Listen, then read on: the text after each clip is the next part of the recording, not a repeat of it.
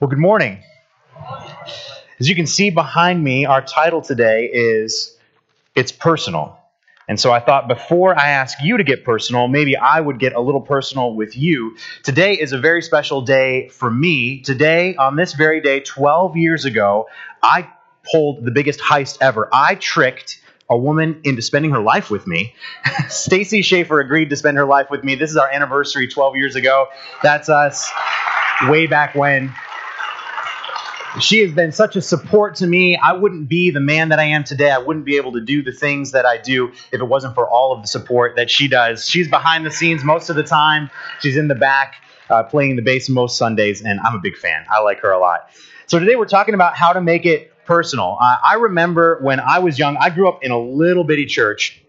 And in our church, there was a, a, thing called Wednesday night discipleship. And so there, the deacons would teach the adults, and the kids were there. Uh, there was nothing for us, but we were there, and uh, was our obligation to be there. And there was a lady named Laura Moody who saw this group of kids, and I don't know if it was because she didn't want us to destroy the church or if it was because she took an interest in us, but either way, Laura Moody started spending time with us. And I remember that Laura had a lot of candy. I remember that Laura had Veggie Tales and Carman music videos. I don't know if you've ever seen a Carman music video, but you need to check that out on YouTube right now. It was amazing. Uh, it was amazingly awful. They were bad, but it was more fun than sitting staring at a wall. But most of all, I remember that from time to time, Laura would load up this kind of ragtag group of kids into her minivan. That tells you how many of us there were, enough that could fit in the minivan. And we'd drive down the block to 7 Eleven, and she would buy us Slurpees. And I just remember Laura Moody loved me. And I loved getting to spend time with her. And when she would talk to me about Jesus, I listened because she had bought me a Slurpee and the Slurpee was in my mouth. And so I couldn't talk. I would listen to Laura. Uh, as time went on, you know, our little bitty church we couldn't afford, we didn't have the resources to send a group to camp. We have a group of middle schoolers right now who are on the road back from Warner Camp, uh, but we didn't get the opportunity to do those kind of things when I was a youth. And so my mom heard about church camp. She heard about youth camp, and so she found a larger church that was going, and she signed me up to go. And now, now that I'm a next gen pastor and I work with students, a lot of times students who like go to this church and know the people from this church are nervous about going to camp. And I have empathy, but I don't have any sympathy because my mom kicked me out of our van and said, Get on this church van with a bunch of strangers you've never met before, and I'll see you in a week. Not a weekend, I'll see you in a week. I hope you survive. And so I didn't know any of these people. And we stopped at Wendy's. I still didn't really know people. I was like young and awkward, like everybody is when you're that age. So we stop at Wendy's and I get my food and I go and sit by myself because I don't know anybody and I'm too shy to talk to anybody. And this scary looking dude comes over and sits across from me. I'm like, I don't know, 12, 13, and this guy is a grown man in his 40s. He's bald, which is a little intimidating. He's got this goatee, which is kind of scary. Uh, and so I, I based my life on him, I think. Uh, but he sits down across from me and he looks me in the eyes and he says, Are you Tony? And I go, I don't know if I should answer this correctly or not. I don't know. It depends. Why are you asking? I said, I just said, Yeah. And he said, I want you to know something. I love you which is a weird thing to say to a stranger. That's very strange. but his name was Eric, and he was my small group leader for the week, and he was just kind of a goofy guy. And uh, and man, he made sure that I had a great time that week. He made sure that I made friends, and he actually stuck with our group for many years. He eventually went on into ministry and was called to be a pastor. Uh, and I really looked up to Eric. But a lot of it started with that moment. He chose to take time out to look me in the eye and tell me that he cared about me. Uh, we eventually ended up joining that church. Uh, I connected with that youth group, and my parents decided that we wanted to worship together, and so they brought our whole family to Friendship Baptist Church down in Lincoln Park.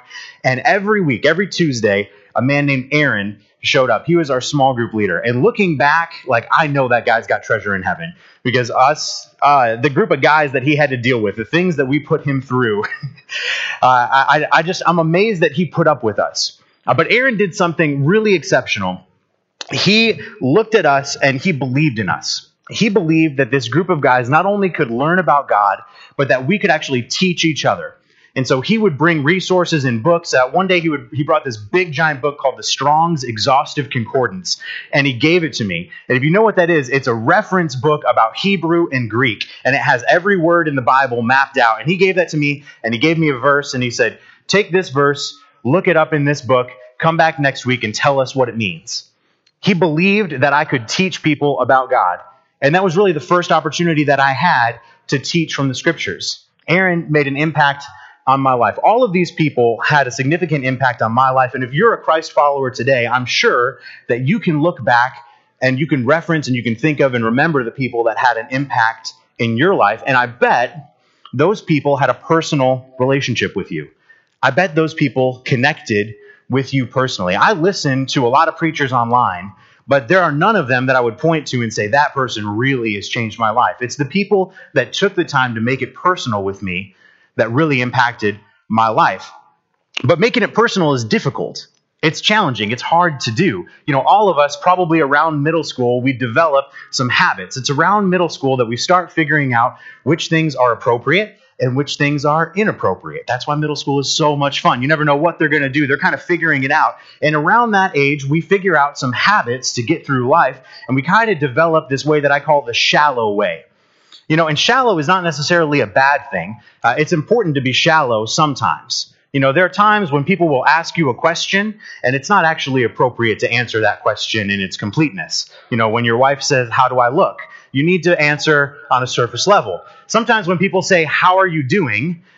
you probably shouldn't really give them the full answer. You know, you need to have some shallow habits sometimes. You know, being shallow sometimes can offer relief, but being shallow all the time can leave us feeling empty.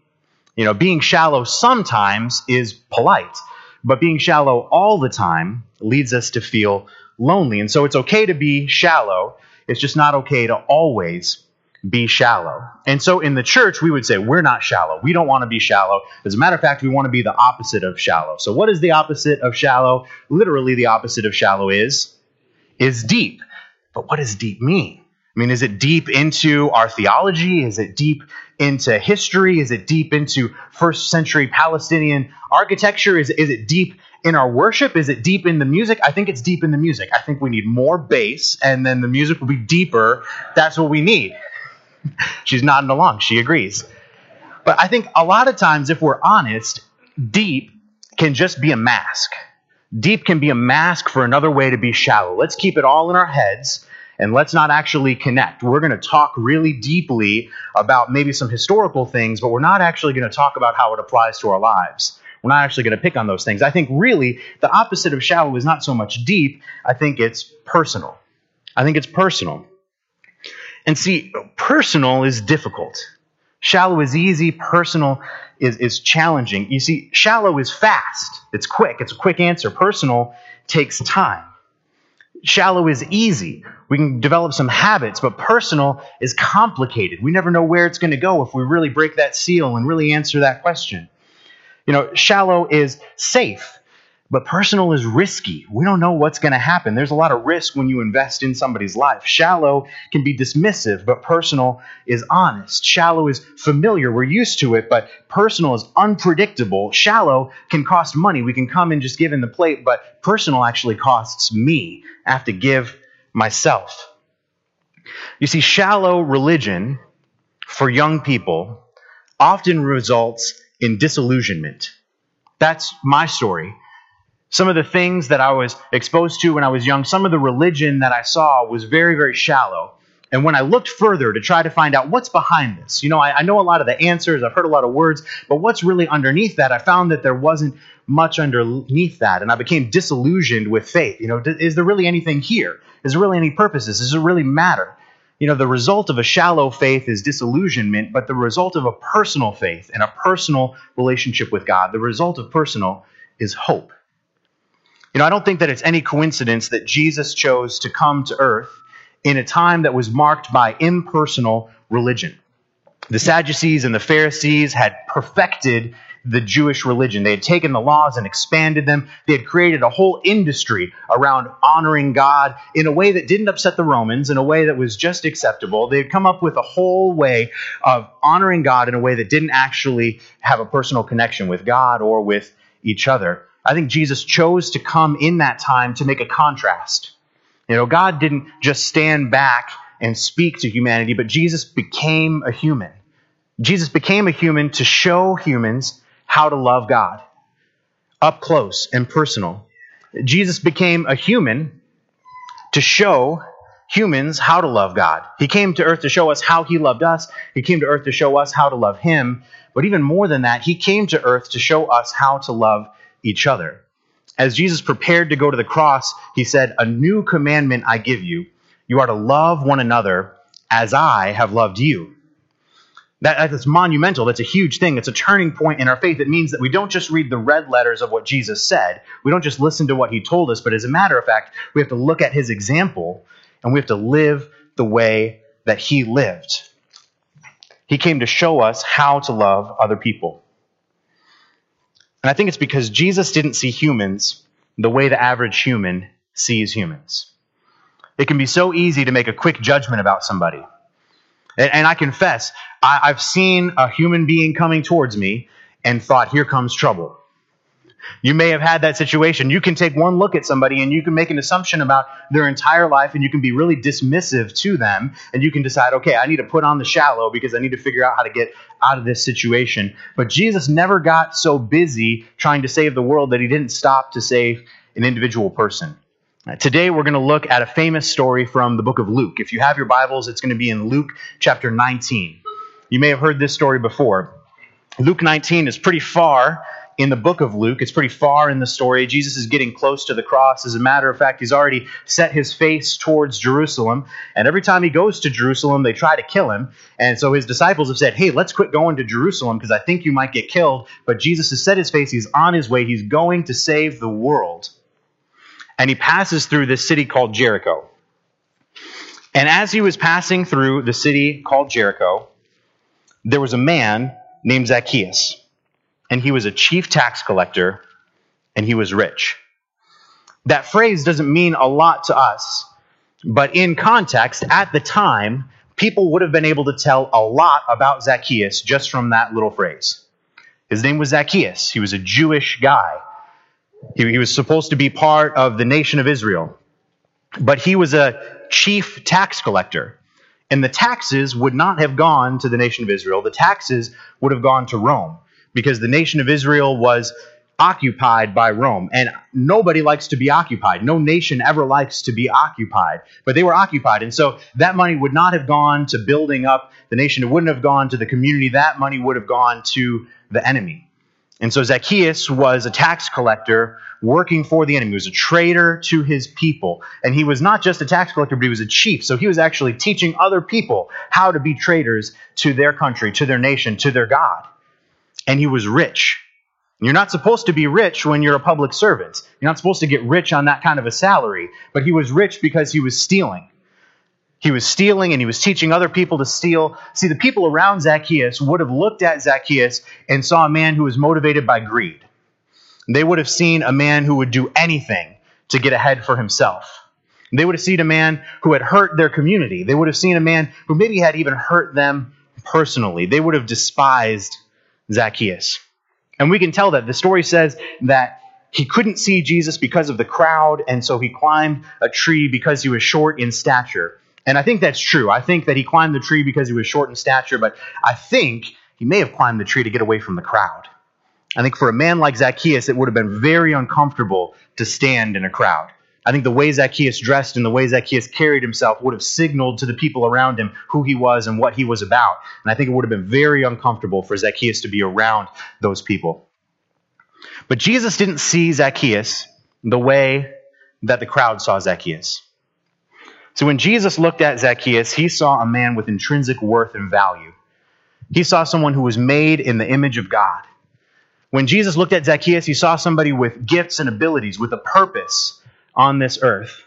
And this is demonstrated by the way that Jesus treated Zacchaeus. He looked up in the tree, he looked him in the eyes, and he said, Zacchaeus, come down, I'm going to your house. I wonder, how did Jesus know Zacchaeus' name? Had he asked somebody about it? Did he know what Zacchaeus was about? Was it just because Jesus was full of the Spirit and he was kind of omniscient? Either way, when you call somebody by name, you're saying something about their value. You're saying, I care about you enough to know your name. And not only that, but Jesus went to this man's home. He said, I want to be intimate with you. I want to know you. I want to know where you live. I want to spend time with you. Yeah, I'm going to Jerusalem to save the world. As a matter of fact, I'm pretty busy and I have a lot of things going on, but I'm going to stop because I want to spend time with you. You see, the way that Jesus saw Zacchaeus changed everything for Zacchaeus.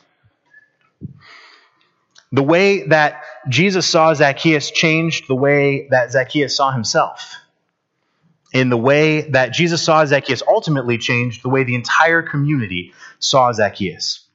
If you know the story, people heard what Jesus said and saw what Jesus did. So by the time that Jesus got to Zacchaeus' house, the rumors were starting to stir. Why is this rabbi? Why is this holy person? Why is Jesus going to spend time with this man who was a sinner?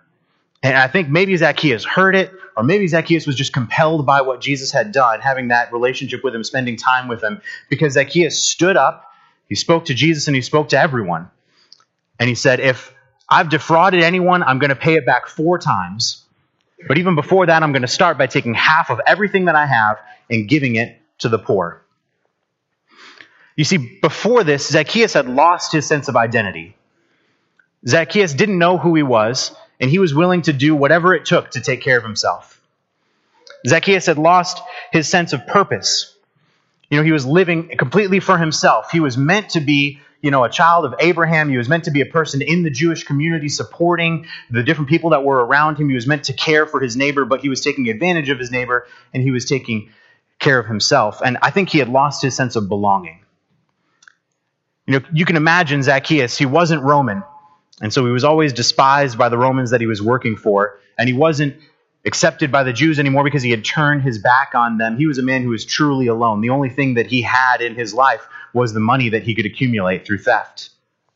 He had lost his belonging, he had lost his identity, he had lost his sense of purpose, but because of what Jesus did.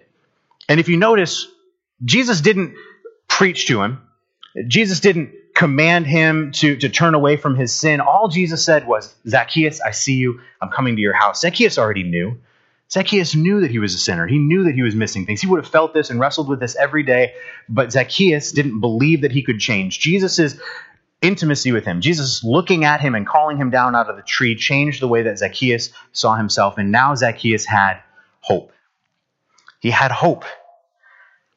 You see, when we look at someone who feels isolated and we call them by name, when, when we spend time with someone who doesn't feel like they're deserving of time, when we invite somebody into community, we can share the hope of Jesus with those people. You know, you may be that person today. You may feel isolated. You may feel like, you know what? If you knew who I really was, you wouldn't love me. I want you to know Jesus knows who you are and he loves you. You may feel like, you know what, if you knew what I had done, you wouldn't love me. I want you to know Jesus knows everything that you've done, and he still loves you enough to go to the cross for you. You know, you may feel like, you know what, the things that I care about are not important. I'm not important. Jesus thinks you are important. He wants to come and spend time with you. He loves you. He cares about you. You may feel like, you know what, Jesus only cares about like pastors or preachers or people who can sing well or do great things. Jesus cares about you and you have a unique purpose. You have a unique identity. He made you and He loves you. He sees you and He wants to spend time with you. And for those of you that already have that faith, for those of you who are nodding along, you have the ability to show that love to someone else. You see, the church needs more leaders to learn how to be personal because too many kids feel invisible and ignored. We're living with a generation that has an epidemic, an epidemic of bullying, uh, of isolation, of anxiety, of depression, and of suicide. Suicide, the suicide rate among young people is the highest that it's ever been, and it's on the rise because students feel isolated, they feel hopeless. And when we look someone in the eye and call them by name and tell them that we love them and that Jesus loves them, we can share the hope of Jesus with someone else. We have an opportunity to change the world. And it's not by being so smart. It's not by knowing all of your Bible. It's not by being cool. If, I, if it required being cool, I would not be able to do it. It's not about that. It's about looking someone in the eye, calling them by name, and saying that you love them. There's someone that needs you to see them. You know, that young person that's running amuck in the gym, that's got four donuts, and you don't know how they're holding them all. They need somebody to see them. That kid who's sulking over in the corner, who's scowling at the world, they need you to look through that scowl and see them. And that person that's isolated, that person who, that young person who's achieving in every area, and you know, and they believe in their heart if they get one B on a test, or if they don't get the winning point, they're not worthy of your love. They need you to look at them and say, I love you no matter what. I love you on your best day, on your worst day. I'm going to love you forever because that's how Jesus loved me, and that's how I'm going to love you. I wanted to annoy you a little bit today, and so I put papers all over your pews. And so you had to shuffle them around and figure out what to do with them. Those are information cards. We have so many different opportunities in our church to create a relationship with a young person.